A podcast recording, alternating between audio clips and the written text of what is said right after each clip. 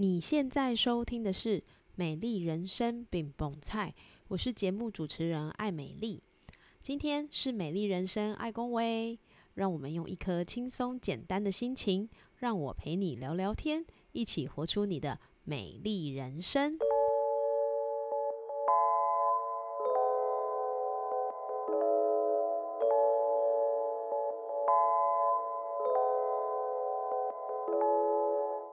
本周为你推荐的精油是尤加利精油。这支精油提醒我们有主见、有想法，就要有行动去贯彻你的想法。自我设限很容易会让自己无法前进。尤加利精油是我们很常运用在呼吸道保养的精油，它是一支温和的抗菌精油，它能对抗你身体的菌，也可以对抗你心里的菌。它提醒你不要自我设限，将想法整合，然后执行它，梳理出一个真正属于自己的思路，才能帮助想法成真。多的想法没有执行，就很容易让自己陷入负能量。想做的事想好了就去做吧，与你一起分享喽。Hello，欢迎收听《美丽人生爱公维》，我是爱美丽。每一集访谈的来宾呢，对我来说都会有一个我想要探究的点。那这个点呢，向外延伸，就会成为我对这个人或是这个产业的好奇跟探索。那今天这一集的来宾呢，我想探索是因为他做了好多我喜欢的事情，比如说呢，他喜欢煮东西，推广自主文化，这一点呢，就是跟我不谋而合啦，因为我也非常爱煮东西。那他呢，也探索了很多不一样的农产品，从一颗黑豆到一瓶酱油，再从一瓶酱油到一桌菜肴。然后呢，你有想到吗？他从一桌菜肴又变成了一个祭典，好像在变魔术哦。这个过程呢，我认为它十分的迷人，而这中间发生的事情都是我喜欢的事情。可是呢，这中间的事情却都不是容易的事情，因为这条路径需要整合太多太多的人事物，还有那些关系连结，还有当这个产官学层面加入之后，会遇到各种各样复杂的事情。今天来宾呢，他是云林西罗玉鼎新酱油的制酱人第三代谢怡晨老师。呃，老师很年轻，然后老师跟我说不要叫他老师啦，因为这样好像有点距离，那我就叫他怡晨哦。怡晨呢，我觉得他有满满爱土地的内心，但是其实我更想知道的是，他怎么把他想做的事跟他所生长的土地做到如此紧密的结合。节目一开始呢，我们先邀请宜晨来跟听众朋友打声招呼，让大家简单的认识宜晨。Hello，宜晨，可以请你跟我们做个简单的自我介绍吗？啊，Hello，我是宜晨，那我是玉鼎新酱油的第三代，那同时也是飞雀餐桌的发起人。那很开心，就是可以在这个节目跟大家介绍我们呃返乡的一些心路历程。嗯哼。第一个问题哈，我觉得不要太尖锐。我想问一下宜晨，你觉得啊？因为我们都知道你是这个制酱人第三代嘛，所以我想先问你一个问题：你觉得酱油这两个字，或者是它背后的意义，对你的人生有什么样的改变，或者是有什么样的意涵吗？嗯，一开始会，其实我觉得酱油这件这这两个字，我都会我都会跟大家讲说，其实我是黑豆养大的孩子。嗯哼，那小时候呢，会不喜欢黑豆酱，就是不喜欢酱油，因为呢，它剥夺了我以前可以出去玩的时间。哦。因为因为以前就是可能呃下下课之后，可能大家可以去呃游乐园，然后可能去那个就学校的那种公园啊，然后学校的那些游乐设施，可以在那边玩一些很就是小朋友的游戏，可是。我们就变成说，我们要把那些可以玩的时间，把它拿来，就是做一些比较简单的工作，像锁瓶盖啊、套收缩膜啊，或者是甚至帮忙搬东、搬酱油罐啊这类的小比较像打酱油的工作。所以以前其实对酱油就是，呃，以现在来讲可能会讲很多误解。对，然后 长大了之后啊，反而就对。开始会觉得说，哦，自己其实还算蛮幸运的，因为至少有一个产业。然后他虽然说小时候从以前是可能有有有一点抗拒，然后到现在其实是很享受在其中的。那我觉得这个就是一个蛮有趣的心路历程的一个转换。嗯，真的是有黑豆养大的孩子，我自己都会说我是便当养大的孩子哈，因为我的妈妈就是从我呃小学到大学毕业的这段时间，我们家都是卖便当的，所以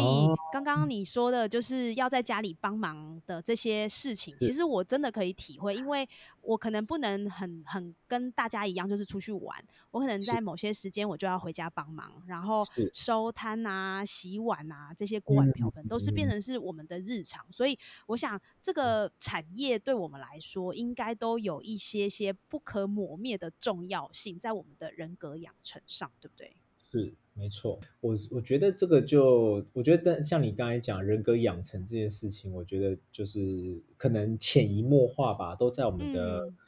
生活跟影跟影响着未来我们在做的事情的方式。对，是，我觉得这蛮有趣的。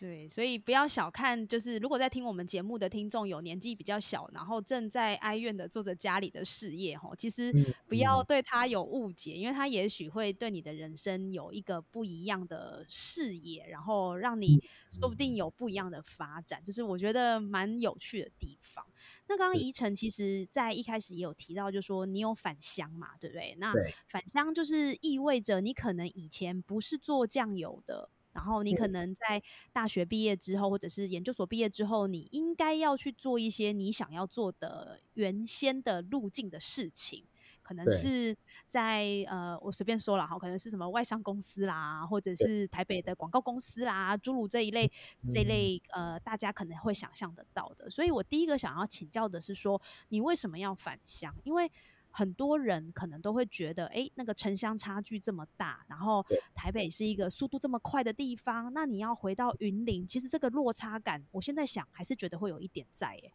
是因为其实呃，讲返乡这件事情好了，现在生活在呃地方的地方的人哈，我我相信每个人回到家里都是各种不同的理由，对，有些人是因为。自身的因素，有些人是家人的因素，那我的部分会比较偏向是产业的因素。哦，因为毕竟这个酱油产业，它是从我阿公，就是第一代，就是我，就是阿公那时间那个时候开始。那虽然自己从小并没有，就是还是对酱油产业有所抗拒，可是因为就是因为对阿公的印象，就是就觉得他还是就是一个很。呃，算是一个就是我很喜欢的一个长辈，然后但是他过世的蛮早的，所以没有太多的时间可以跟他呃就是相处。那总总总体而言，就是我会觉得说，假如哈，就是这个产业在我们这一代就消失的话，那会会有点对不起他的感觉。嗯哼，对，所以。内心一直以来都知道我未来会接，只不过那时候想说我不要那么快接。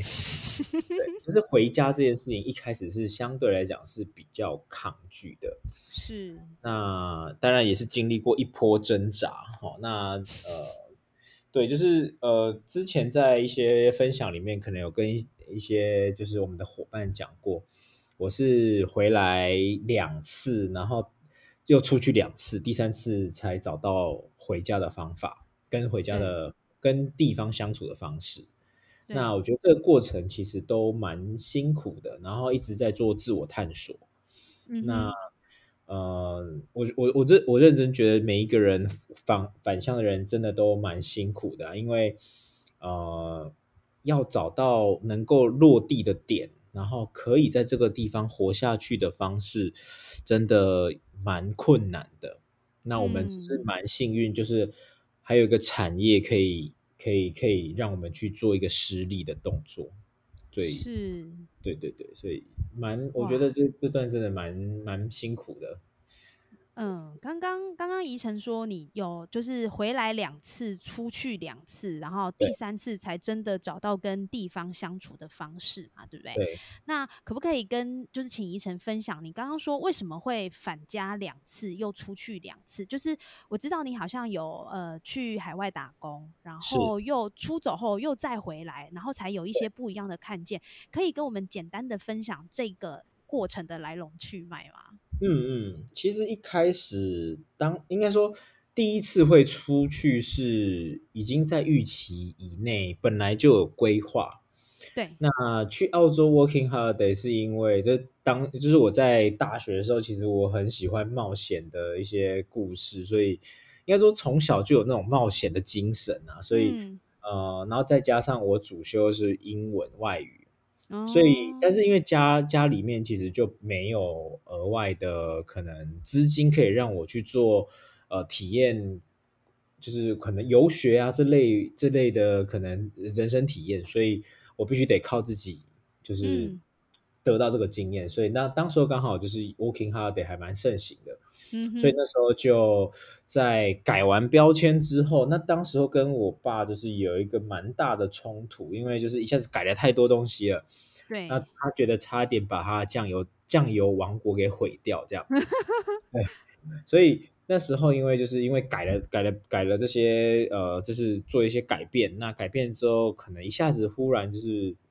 呃，产业是改过来的，可是关系还没有修复。所以那时候想说，那就趁这个时间点先出去，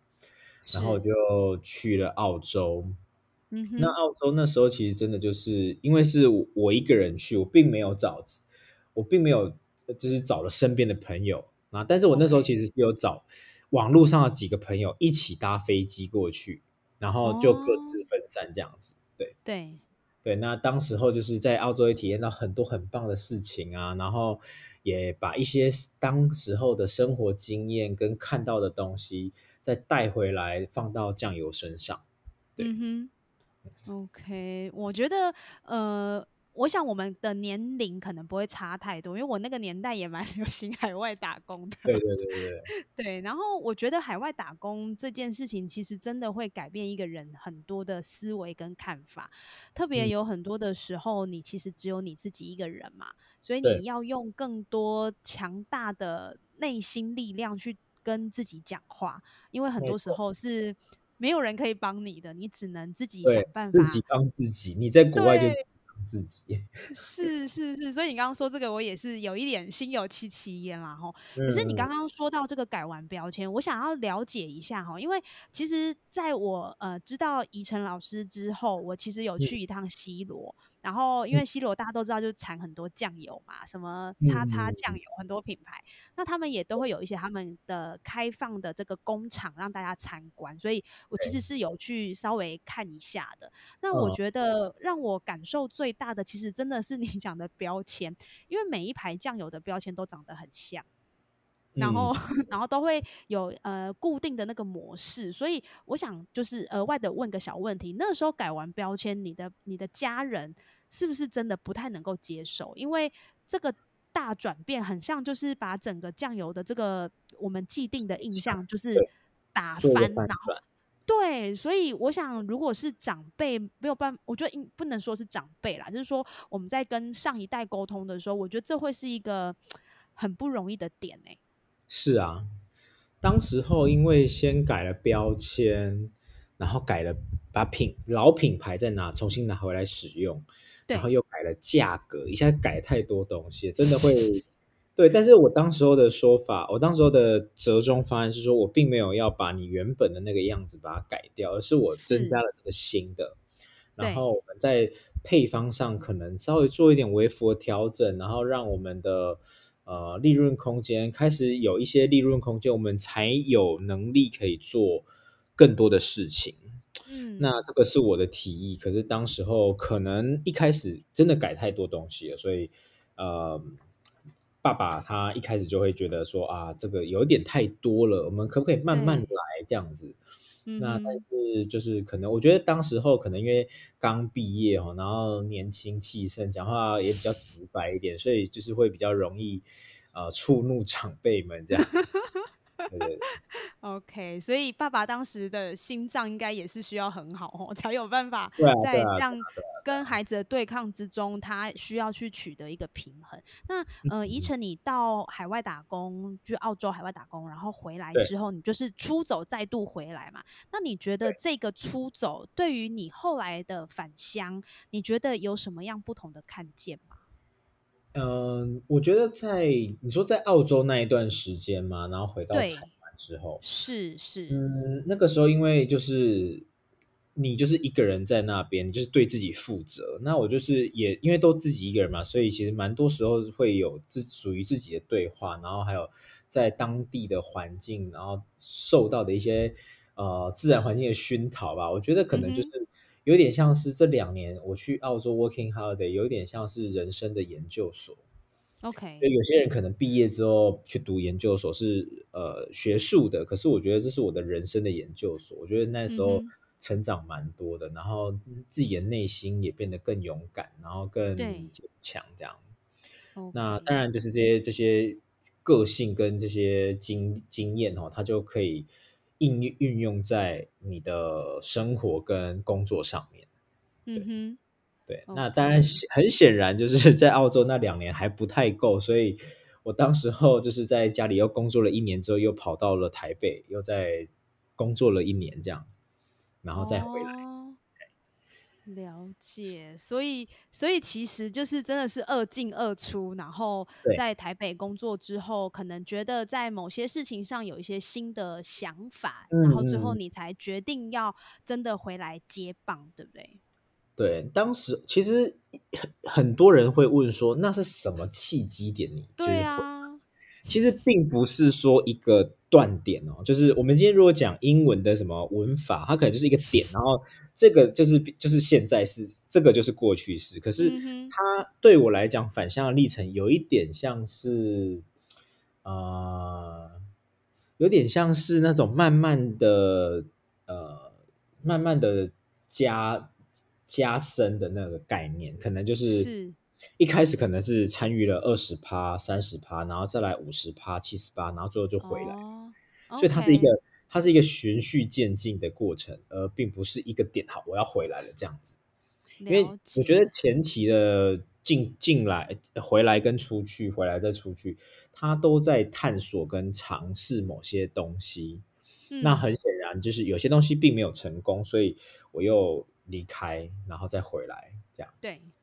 了解。所以这个过程，我觉得应该是蛮刺激的，对不对？因为我觉得，当你决定回来，其实你势必要割舍一些原先你的你的环境的框框。那当你已经决定，就是啊，我要出去了，我受不了了。好，那我又要再割舍我在这边又有的累积的一些框框。所以这样子来回的割舍。然后你要一直去跳脱，我觉得宜城应该是舒适圈跳脱的最佳代言人哦。哦，我觉得我一直在做这件事情，然后应该说，就是从以前的个性，就是蛮喜欢去尝试一些像啊跳脱舒适圈的呃可能事情这样子。那我一直在挑战我自己的极限。像我在澳洲，然后有我也去了纽西兰，然后那时候就提我我我原本以为我自己胆子不大，但是我后来还是尝试了，就是那个 skydiving 跟 bungee jumping。哇！那一旦你做了这个东西之后，我觉得那个感觉又更不一样。嗯，对啊，就是会觉得说，哦，这个好像也没有到这么可怕。然后其实你会开始在过程当中开始欣赏沿途的美景，这样子。嗯，这个这真是一个很棒的不一样的，因为应该说我们要做这些比较刺激性的的体验的时候，其实要跨出去那一步真的是最难的。嗯，可是只要踩出去之后，你就觉得嗯，其实也没有这么困难嘛，哈，就是再多一点的挑战，应该身体扛得住。所以我想应该是在这样的来回之中的训练也好，锻炼也好，所以其实我相信你第三度回来。然后真的决定要接下这个智匠人第三代的呃这个称号的时候，其实你是已经已经准备到一个程度，那跟之前的这个累积，我想一定是有一些不一样。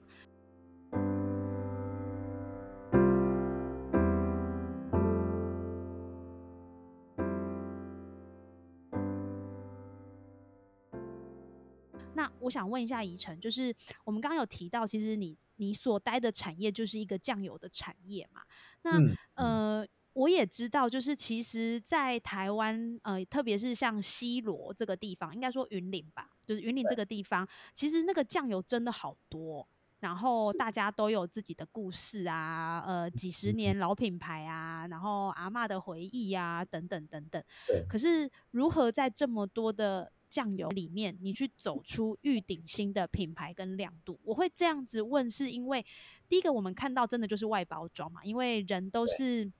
视觉的动物，所以。对，所以我那时候看到，呃，就是你在介绍玉鼎新的时候，我真的是蛮惊讶的，因为我觉得哇，这个酱油的包装也太漂亮了吧。那如果是文青类型的就会很容易被吸引，这是一定的啦哈。可是我相信，就是你要走出这样的一个格局，其实一定也会有一些挑战。一个是你要怎么样去跟家人沟通，这是一定会遇到的嘛。那再来就是说，你在这个改变的过程当中，你要怎么样去面对那些过去的包袱，或者是？更改品牌设计一定会遇到一些纠结，那这个过程你需要怎么样一直去找到最适合现在的定位？这个路径你可以跟我们分享一下吗？是，呃，其实修改标签呐，然后品牌的重新再造这件事情，我自己觉得我们自己是比较不会有包袱的。呃，主要原因是因为，呃，像刚刚 Amy 你讲的，就是那些大厂，它如果要改的话，的确会有比较难、比较困难的部分，是因为它已经被很多人知道了。对。那对我来讲，我的品牌在之前是比较少人知道，所以我在我在更改啊，在做这些呃，就是转换的时候，其实我觉得影响会比较小。嗯。所以这个或许也是小厂的一个优势在。哎，真的哎。对啊，那我觉得这个就是我们的机会嘛。那我一直跟我爸讲说，就是我们不能，我觉得每一间酱油工厂有属于自己的定位，跟它的他在他他自己的方式，在这个地在这个社会存存存活下来。那小厂它当然不能跟大厂一样走，就是量大薄利的这件事情哦。是那。大厂当然有它的优势在，那对于我们中小型的酱油工厂，我们就是要，我觉得必须得把我们的一些特色讲出来，然后我们做一些他们可能呃比较比较少做的事情。嗯哼，对，那也当然也不是说我们去做一些没有做过的事情，而是我们把一些传统的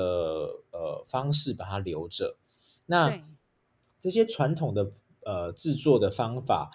越来越少人做嘛，那无形当中好像变成是我们的一个特色。嗯哼，对，那我们就是坚持着这些这些事情，然后就持续的做。那我们很幸运，就是也遇到很多呃帮助我们的贵人哦，就是这些年真的遇到很多，那其实谢谢他们，那一路就成长到了现在。是。嗯哇，我我觉得刚刚这一段我自己是听到一个很关键点，就是找到机会。其实品牌小反而是一个优势哈，因为你没有包袱嘛，而且比较不需要一改，然后整个大后面的大体系就要跟着你一起翻腾。因为我觉得越大的体系，它其实老实说，它的风险也是越大的。那当它必须要改变的时候，它担心的也会越来越多。那宜晨，我想问哦，你从接棒到现在大概几年啦？呃，我自己会说，我我自己的时间我会从二零一二开始算。虽然很多人会觉得，嗯，可是你不是离开两次嘛？呃，这段时间其实就是一个自我的探索跟挣扎。那我还是持续有在关注这个产业，所以我会从我会从二零一二开始算，所以以目前来讲就是十一年。哇，这个说大不大，说小不小哈，一个孩子都可以念完国小毕业，差不多这个时间了哈。你觉得在你这个接棒的十二，我们就当成十二年这样的一个整数来看好了。是，你有没有经历过让你印象最深刻的事情？比如说，可能是呃跟呃家里的冲突，我觉得这个可能我不知道会不会是印象最深刻的事啊哈，但是一定有让你。就是现在想起来都还是可以分享到一些讲到呃，就是印象到心里面的事情。嗯，我觉得如果要讲说印象很深刻的话，是在过去这些年，我们开始认识了很多外国的朋友，然后我们用英文去介绍我们的文化跟酱油的时候，我非常的呃，我觉得我很我很我很。有自信，然后也很开心，可以把我们的味道跟外国的朋友分享，这是我蛮印象蛮深刻的其中一件事情。哇！然后有一路有像英格兰啊，英就英国嘛，然后有些像就是意那个韩国，然后意大利，然后日本的客人，那亲自都有来到我们的工厂，我们介绍我们的酱油给他认识，这样。嗯，哦，这真的蛮特别的耶，就是你已经不是用。呃，小小的格局在看酱油这件事情，反而因为透过英文，因为我知道你好像念书是念跟英文相关的嘛，对不对？对，然后再加上你的一些经验，让英文把你的所努力的这个产业推广出去，所以其实我觉得。有机会，大家真的可以看一下玉鼎新的官网哦，它有介绍一些酱油一些品相，它真的不太像酱油，它会打破呃大家对于酱油的刻板印象。那我刚刚讲到你其实做了很多的改变，然后一直不断的都在变，包含你呃二进二出，然后你帮呃家里的酱油改改商标，然后做包装，这些都是改变嘛。那你在经历这些改变的时候，你有没有想过？就是哎，万一要是就是这一类假设与助词啊，哈，然后呢，如果真的有的话，你是怎么样去克服那些内心的小剧场？呃，其实前期回来的时候，哈，那时候会一直就是跟地方还是还是会有所抗拒。那我回来，我觉得在二零一七年，就是透过参会跟料理这件事情。找到跟自己的产业跟家乡相处的方式。那呃，我自己我自己是没办法一直做同一件事情的人，嗯，所以就是变成说，如果在制作酱油之余呢，我还有其他工作，就是呃，可以稍微舒缓一下每都一直做同一件事情的压力。那我觉得就是透过料理这件事情，有找到我的方向。OK。嗯，这个算是一个蛮特别的转换点哦，因为料理大家对于它可能想到的都会是比较我们想的那些，比如说它可能就什么在地小吃啊，然后因为在这个地方它结合了一些在地的，就是会很强调在地。然后它去衍生的一些商品或者是产品，所以你刚刚说你透过料理去找到一个跟家乡相处的方式，你觉得料理跟云林你这个你所生长的家乡，为什么它有机会变成是你去呃创意发想的一个方式，然后去推广很多云林的农产品呢？是因为应该是这样讲，就是刚好。我们在一二年到一七年这段期间，其实跑了非常多的市集。那在市集里面，其实就会得到一些一些资讯，说啊，大家其实对酱油不熟，然后或者是他觉得酱油其实是不健康的东西。我想说，大家怎么会有这样子奇怪的想法呢？呃，可能我在想，可能是因为之前那些食安风暴，然后一些可能错误的资讯。那大家对于酱油其实是很不了解的，所以当时就想说，那干脆我来煮给大家看，然后给大家吃好了。那如果你觉得好吃，那是不是有机会就呃也跟我们购买这样子？所以这很发想是一从是一个从一个很简单的概念开始。那当然，你你要煮饭，你不会只有酱油这个东这个这个元素，所以你必须得用很多人的东西。那刚好就是我们也认识很多地方的生产者，那所以我们就跟这些人购买这些东西，然后慢慢的发想，然后去做一些研究啊调查，然后再从我自己的兴趣，我很喜欢看食谱，所以就呃我也买了很多，那就看久了，你自己就会想要做，然后就开始做。那当时候自主这件事情呢，鼓励大家多煮饭，也是我在澳洲养成的一个习惯，所以等于是把。多方面的生活经验综合在一起，然后变成现在的这个样子，就变成餐桌。对，OK，我我觉得这个过程蛮特别的，因为如果你没有经历澳洲的这一段，我觉得它要发展成餐桌的这个概念，好像不太会有成为这样的样子。没错，我觉得在在澳洲那一段是生命蛮重要的一个过程。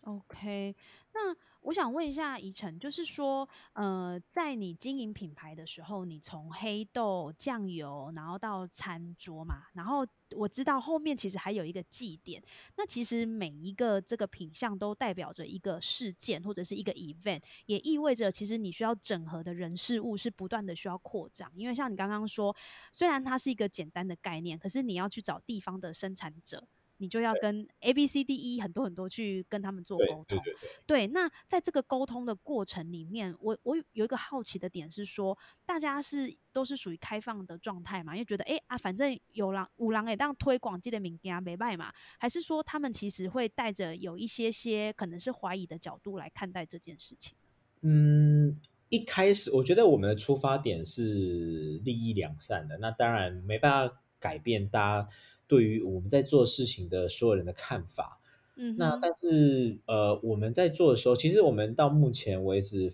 以飞雀餐桌来讲，大概将近五年的时间。对，那呃，现在目前跟着我们的伙伴，他大家都很清楚我们在做的事情。嗯，那呃，我觉得把。概念讲清楚，我们要推行的部分的理念讲清楚，那愿意跟着的我们的伙伴，我们我们就有办法一持续的前进，然后持续的创造一些有趣的事件。嗯哼，所以其实我想过程也是很多人上车，也有很多人下车的。对，就是会经历过一段。那呃，怎么找到这些人呢？就是透过很多很多场次的活动的办理。还有一些聚会，就是透过相处，很多的沟通，跟很多的呃，当然里面还是有一些小小的冲突在那，但是你看你怎么去呃，应该说他他会有冲突的核心为什么会？你就是去思考这件事情，那了解了之后呢，去解决，然后去沟通，然后最后面有了共识，那大家就持续的往前前进，这样。OK，我想我们刚刚其实一直有在这个餐桌的这个呃这个两个字上面围绕去沟通哦。我想可能有的听众朋友不太知道餐桌到底是什么，我可不可以先请怡晨先帮我们介绍一下飞雀餐桌计划？就是请你可能用一百个字来讲一下它到底是什么样的计划好吗？嗯，飞雀餐桌其实它是一个全酱油的舒适餐桌。那为什么叫飞飞雀呢？其实就是英文 future 的谐音。那我们希望透过餐桌来传达地方的资讯啊，生活的美学啊，然后地方的风土，然后更好的概念。那所以在风在餐桌上呢，我们用就是食材是媒介，人才是主角的一个一个主要的概念。那我们在餐桌上做很多很多的沟通。那不管是消费者跟生产者的沟通，或者是呃消费者跟消费者，甚至是呃就是我们生产者之间的沟通，都是。那我们就在餐桌上，就是有很多很引发了很多很多的讨论啊，然后创造创造了很多有趣的事事件，这样。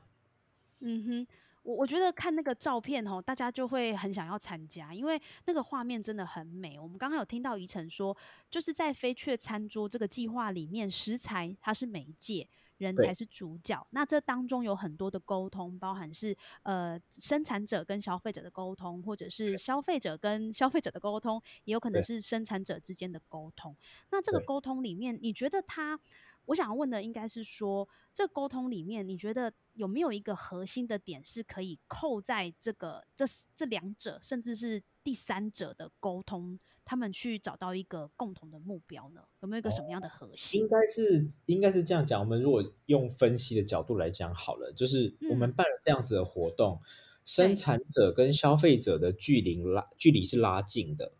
嗯，那。对，那彼此之间会了解，说生产者呢，他可以从客人身上得到很棒的回馈，他就会更有动力，持续的在他原本的道路上努力。那消费者而言呢，他可以得到地方资讯，他也会对云林的看法有所改观。对于云林这块土地呢，大家就会对他有所，就是看法或跟印象就会有所不太一样。那我觉得这个就是做了很多不同的结合的共好。哇，这个这个听起来好像很大，可是我觉得它真的就在我们生活周遭哦。我自己想要分享一件事情，呃，我我所在的区域其实是彰化啦，哈。那彰化呃，就是我以前也觉得它是一个农产品很多的地方，所以大家都会说彰化是以农立县。那在我过去的经验里面，我刚好很幸运的有一次可以到这个大城。好，就是远的要命王国都这样讲哦，因为它真的很远。然后，但是你知道吗？它产的就是小麦。然后，所以我也是因为当时的这个活动，然后有机会去接触到这个不太容易在我身边出现的一个农作物，然后我才知道，其实小麦有很多很多的特性，然后小麦可以做很多很多的事情。然后呢，我也才知道，其实大家可能对小麦比较有印象的，大概都是大雅的小麦，因为他们有做一些呃活动嘛。可是其实大城这个地方，就我当时的所知，它其实是台湾这个农产品呃小麦的那个种植量算是很前面的。所以这让我对于哎，原来呃我们离小麦这么近哦，就是不再拍广告，但是确实是有一个这样的感受。再来就是呃，你刚刚有提到，就是在消费者跟生产者这样的距离可以。被拉断，我觉得像我自己很喜欢逛这个小农市集，因为我觉得当我去跟这个呃生产者聊天的时候，我觉得我可以发现一些跟在菜市场买菜不一样的事情。比如说，这个菜农他可能跟我说啊，这块土地呀，以前是因为怎么样怎么样，甚至还有经历到这个灌溉不够用啊，所以他们必须要去呃抗争，把这个水拿回来。因为呃，台湾其实是比较偏重工业的发展，农业可能很多时候都是被牺牲掉的。诶，我就觉得哦，原来我吃的这一个农作物，它背后还有一个这样的来龙去脉。我觉得在这个过程当中，其实会让我们更亲近土地，这是我。当时一直到现在，觉得印象特别深刻的地方，其实基本上就是我觉得，就是因为你你了解了，然后你认识，然后你也吃到，那你也感受到，那这些全部综合的感受加起来会有感动的感觉。那如果你有感动的话，我觉得那个感觉就已经不再是单纯呃农夫种好他的农作物变成商品来卖而已。它已经变成是呃，我觉得已经变成另外一种另外一种形式。那它会有感动的感觉，那所以你就会去支持它。是，对，我觉得这个是一个蛮重要的概念，它就已经跳脱商品本身的价值。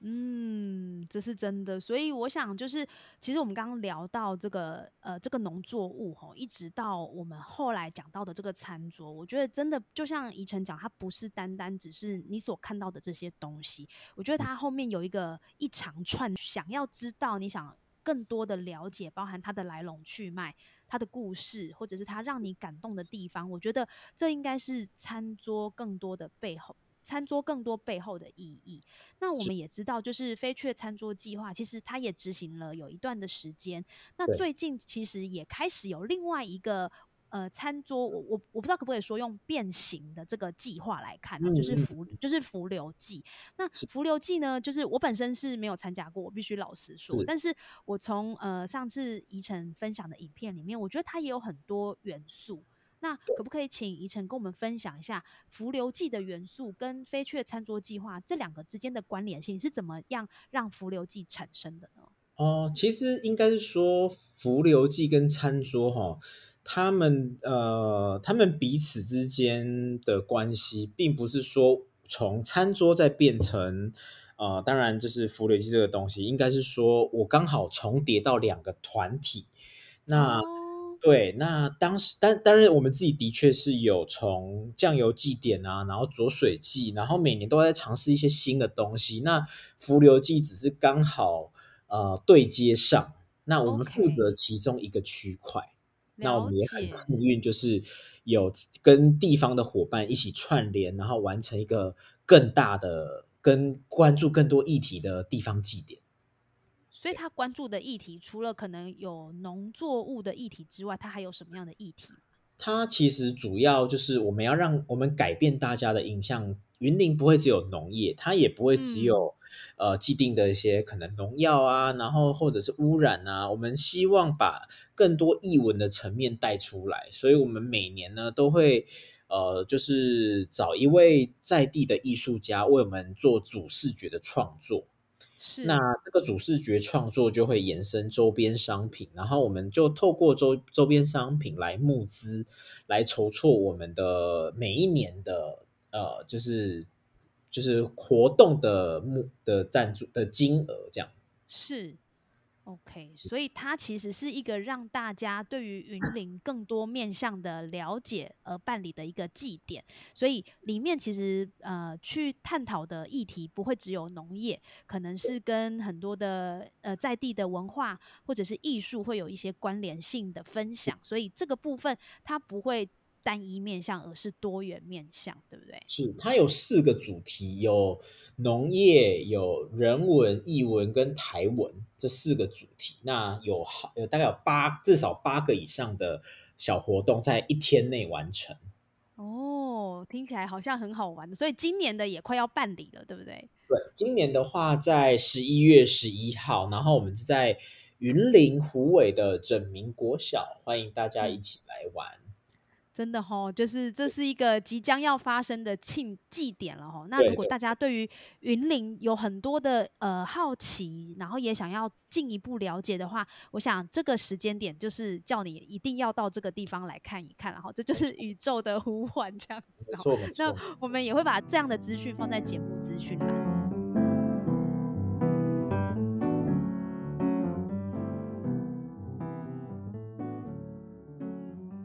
我因为一场讲座认识了宜晨，然后我也因为就是彰化离云岭其实没有很远，所以过程当中我就去了一两次的云林，想说看看他跟我想的跟实际踩的到底有什么不一样。所以我对于云林我是觉得嗯非常的值得我们去看，因为它幅员广大，有山线也有海线，然后还有不同的产物都很。值得让我们去探索。那我想问一下宜晨，就是对于云林这块土地啊，你是怎么看待的？因为我觉得那个情绪应该是蛮复杂的吧，因为他养你，呃，把你养育到大，然后你在这当中也经历过出走的，呃，应该说两进两出，最后你决定落脚在云林。对我觉得这个这个中间应该有很复杂的情感吧，对吗？呃，其实一开始并不，其实从小到大，但是我们并不了解这个地方。那所以因为你不了解，所以可能就会觉得说它就是个生活地方。那但是你长，你开始就是回到家之后，你开始因为工作关系会接触到很多不同的人事物的时候，你有些时候会有机会去接触到了某某一个部分的可能云林的历史或者是物产的故事。那你就会开始对这个地方有所感觉。那呃，对我来讲，就是因为开始接触了这么多东西之后，你会开始觉得，嗯，呃，好像跟以前想的不是一样的，就是跟想跟原本想的跟跟印象好像不太一样。所以，呃，开始慢慢的对于这块土地的想法会有更多的思考，然后也会觉得其实有很多。呃，一它的优势在，那从以前就会一直想要逃离乡下，然后到了到都市生活。可是，后来你会发现，其实乡下也没有不好啊，而且反而就是，呃，车子更好停啊，然后呃，物价当然也不会那么高，然后生活来讲比较惬意。呃，我也不知道哎，就是随着时间哦，那你会开始觉得。你好像开始蛮，你会觉得自己在乡下生活的很舒适，就是台北的城市不见得是一定得一一定是你心中那向往的地方。嗯，哇，这个讲的真的很好。我自己觉得，就是呃，像我们应该都算是目前的青壮年的阶段，所以我想一定有很多人有听过那个林强的《用怎讲》这首歌，就是说里面有讲说我要去台北，我要来去台台北。怕变嘛，对，所以我想多少可能在我们的曾经都会对于台北有一个向往，我自己就是哈，我这个曾经我说的就是我啦哈，然后我也真的到台北去经历过一段时间的生活，我发现哎，好像跟我想的真的不太一样，呃，我可能是呃已经习惯在我所居住的城市，然后我不喜欢很快太快太快没有人情味的地方，所以当时我在台北工作，我的。呃，慢慢跟我的这个太有人情味，就是因为我嗓门很大嘛，好像都会吓到办公室的同事，所以当时我自己有一种感觉，就是有点格格不入。然后加上呃，大家可能都是到台北去工作奋斗，所以时间就是金钱，金钱就是时间。其实没有人没应该不能说没有人，就是大家要闲聊的这个机会点，我觉得在我那个时间对是比较少的，所以我后来就是我我再也不会说，我就是没有去台北工作，我才没办法发达。我再来就不会讲这种话了，因为我知道我我试过了，我知道这个城市可能跟我在某些状态是比较没有这么相处的很好，所以我想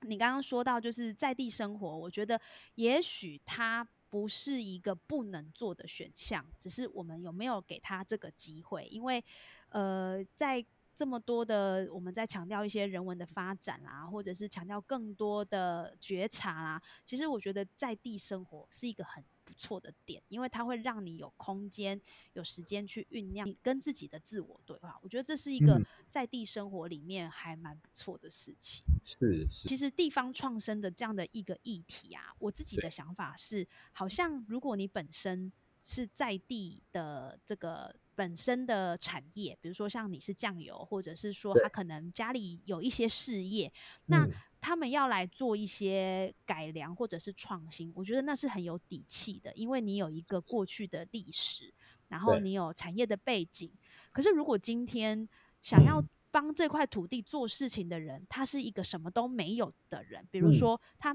他就是一个像我可能是嫁到彰化来，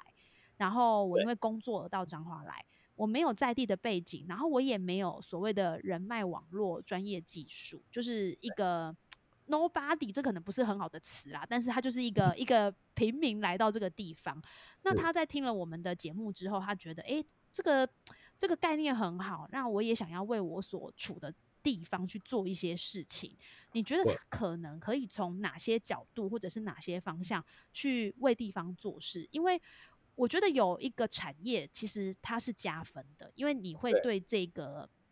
脉络是很熟悉的，你也知道某些事情要找关键人的时候，你可以去找什么样的人、什么样的资源。对，可是如果今天是一个什么都没有的人，他就是凭着一股热情，在这个热情还不要被浇熄之前，你觉得他，你可以给他什么样的建议去呃为在地做事情呢？嗯，我觉得第一个应该是思考。你的兴趣是什么？然后你的专业是什么？假如今天兴趣跟专业是吻合的话，那太棒了。就是 你就用这个专业呢，呃，去跟地方连接。你今天你的专业是设计，那或许可以跟其他已经在地、已经已经跟跟已经深耕过一段时间的地方团队做接洽，不管是。呃，单方面的可能，呃，一一场活动的合作，亦或者是长期的陪伴，那我觉得都是可都是可以尝试的。那呃，如果说是不一样，那就先从自身，你有办法先在这个地方留，呃，留在这个地方，然后透过兴趣的部分，那兴趣你有，假我先举例，假如说我的兴趣是跟食物有关好了，那嗯，我或许可以透过。呃，吃饭这件事情，或是聚餐，然后来认识地方的人。那认识了之后，我觉得，呃，吃第一次饭、第二次饭，吃到第十次饭，我相信可能就会有一些什么东西跑出来了。真的，就是很简单的概念，先从吃吃饭开始，好好吃饭，不要带任何目的的吃饭，然后我们就一起吃饭，一起聊天。那我觉得会有一些些有趣的火花会跑出来，对啊，我觉得吃这件事情是可以是可以解决很多问题的，只要你愿意坐下来，我觉得冲突都会解决，然后是有办法沟通的。那透过吃这件事情，食物作为一个中介，然后去做转化，那我相信会有很多有趣的火花。嗯，这个这个出发点真的很不错哦。如果说大家对于想要为自己所生长的地方、所居住的地方去做一些什么样的事情，但是你不知道从哪里开始，那我们就从吃饭开始吧。透过吃饭。呃，真的可以解决很多的问题。我想这个不用不用宜晨跟我们分享，我们也能够感受到，有的时候吃就是最好的开场哦，然后就可以解决很多呃你担心的事情。因为吃美食当前，我想大家都是喜欢享受这个吃的满足感跟喜悦感的。那我想问宜晨，就是有的人可能会觉得回家接班也是一种包袱。那对你来说，你当你成为一个智匠人第三代这件事情的时候，你觉得这件事对你心里有什么样的感觉吗？因为我想这应该是你自愿接下的，对吗？到后面，对，没错，应该说一开始是半受迫性的回来。那当然，你在做的过程当中，那个认同感是会增加的。然后地不管是产业的认同或地方认同，都会慢慢增加。那增加了之后呢，你会发现，哎，除了这个之外，你生活当中缺少了哪些东西？那假如这个地方没有，那你就试着自己去创造。那假如说自己创造不出来，那就跟着地方的伙伴一起创造。哦，所以就是。透过这样子的方式，我觉得慢慢达到一个平衡。那我觉得也有把我当时候回来的那个呃目，应该说回来的时候想要的生活有达到了。那你觉得这个回来的平衡啊，在你人生经历这么多的事情，包含可能是返乡的一些思考。或者是矛盾，还是你在海外的打工这些挑战里面，你觉得这样的一个感觉，跟你当时遇到的这些挑战，它有没有一个相互的影响呢？嗯，其实就会开始考虑比较多一些，当然就没办法像在澳洲 是。啊，你想要做什么就做什么那样子。你现在开始会考虑到比较多层面，就是可能酱油的工作啊，然后或者是餐桌，然后你会考虑到伙伴们的感受，然后怎么去帮他们呃推广，然后认识更多的，打开更多的通路，这些都就现在就会觉得，嗯，某个如果以在当时候无拘无束的状态来讲的话，现在就会有所有所一些限制，但是这些限制并不是不好，对，就是。考虑的点开始变多，那我觉得这个都是成长。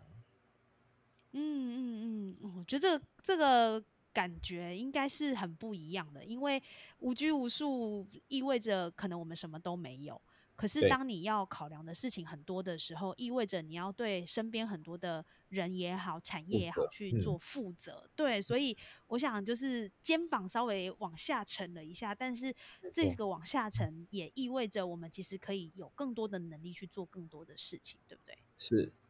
没错，没错。那今天其实。我们跟宜晨聊了很多哈，包含从他这个返乡接棒的来龙去脉，那他也很不藏私的跟我们讲到，他从这个在在德吉纳，然后怎么样从黑豆，然后开始去结合酱油餐桌的活动，一直到有机会办理一个祭典哈。那这些东西我觉得都来自于他对这块土地的热爱，也希望可以透过自己手上能够运用的方式帮。这块土地做更多更多的价值，让更多人来认识云林。所以云林不会只是简单的呃，就是一个农业。农业的乡村不会只是一个污染的区域，反而很多时候，当我们谈到云林，我们想到的会是不一样的内容。我觉得这件事情，我相信，呃，我已经感受到了，那也希望更多人可以透过参与的机会去感受云林的美丽。那最后一题，我想问一下宜晨，就是，呃，我觉得你的人生应该也是非常的丰富的哈，因为。除了刚刚说的这些之外，其实宜城还得了很多的奖项哦。那这些奖项也让他的人生更加的缤纷跟美丽哦。所以我想要问宜城，就是说，在这样的过程当中，你觉得你的美丽人生是长什么样子？哈，这是我的第一个问题。那第二个问题就是，你是不是正走在你的美丽人生上呢？嗯，对，应该是。我觉得我很幸运，就是在。呃，往我自己想要的美丽人生的路途上迈进，我觉得现在已经在这个过程当中。然后，嗯，呃，得奖呢，它我觉得它其实就是一个过程。那，呃，也就是我觉得也是一个很棒的肯定。但是，嗯，得奖完拿完奖隔天之后，我们还是回到原本的工作岗位上。那，呃，还是一样。就是有很多很多需要面临到的困难跟考验，那所以我觉得我们就是把会把它放在心上，那就是当今天真的遇到一些困难的时候，我们就是把它就是把一些可能快乐的回忆，然后或者是把它当做是动力，然后去克服这些困难，这样子。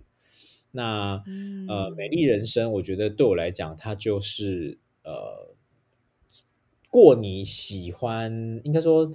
努力努力好好的生活，然后最好是有办法透过你的兴趣，然后呃结合工作，然后在未来的人生当中，就是开心顺心的生活着，就是美丽人生。哇，我觉得这个美丽人生应该是很多人的蓝图哈，就是做你喜欢而且你擅长，然后可以为你带来呃收入的工作，我想都能够让我们在做一件事情更加的无所畏惧，然后更加的得到成就感。所以我想这个美丽人生到底是什么样的蓝图在前面呢？我们非常的期待。那也今天呢，非常谢谢怡晨，就是跟我们分享了很多他的故事，然后他在这些。呃，事情当中的反思跟经验，我想有机会的话，真的很很希望可以邀请大家到云林来看看走走哈。那浮流记也即将要展开在我们的十，在十一月十一月十一号，然后早上十点就有了。OK，所以大家可以来一个就是云林的深度小旅游哈，来这边过个过个夜，然后来感受一下云林之美，我想都会对你的人生带来不一样的美丽。那今天呢，我们非常谢谢宜晨，也希望就是在宜晨未来的这些呃计划也好，或者是新产品也好，我们都可以看到更多不一样的精彩。谢谢宜晨，谢谢。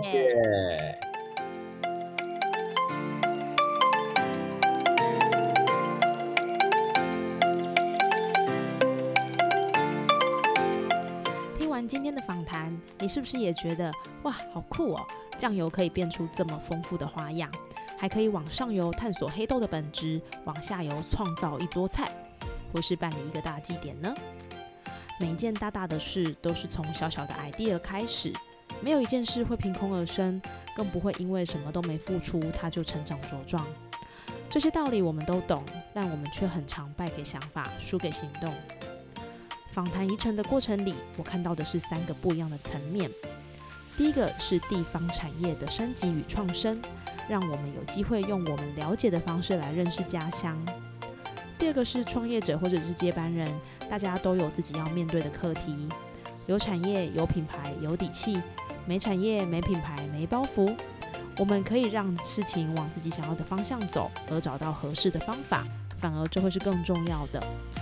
合适很多时候不是一拍即合，而是需要不断的沟通和相处，找到合适的那条路。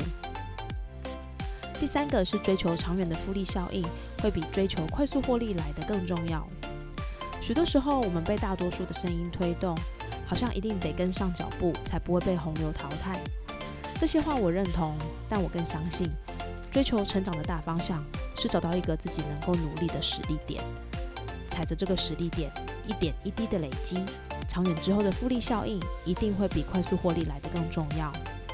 或许玉鼎新的酱油不是一分钟一千瓶上下这样的数字在跳动，但是它用更有感觉与感动的方式，让你知道黑豆的故事、酱油的养成，还有整个餐桌上那些感人的故事。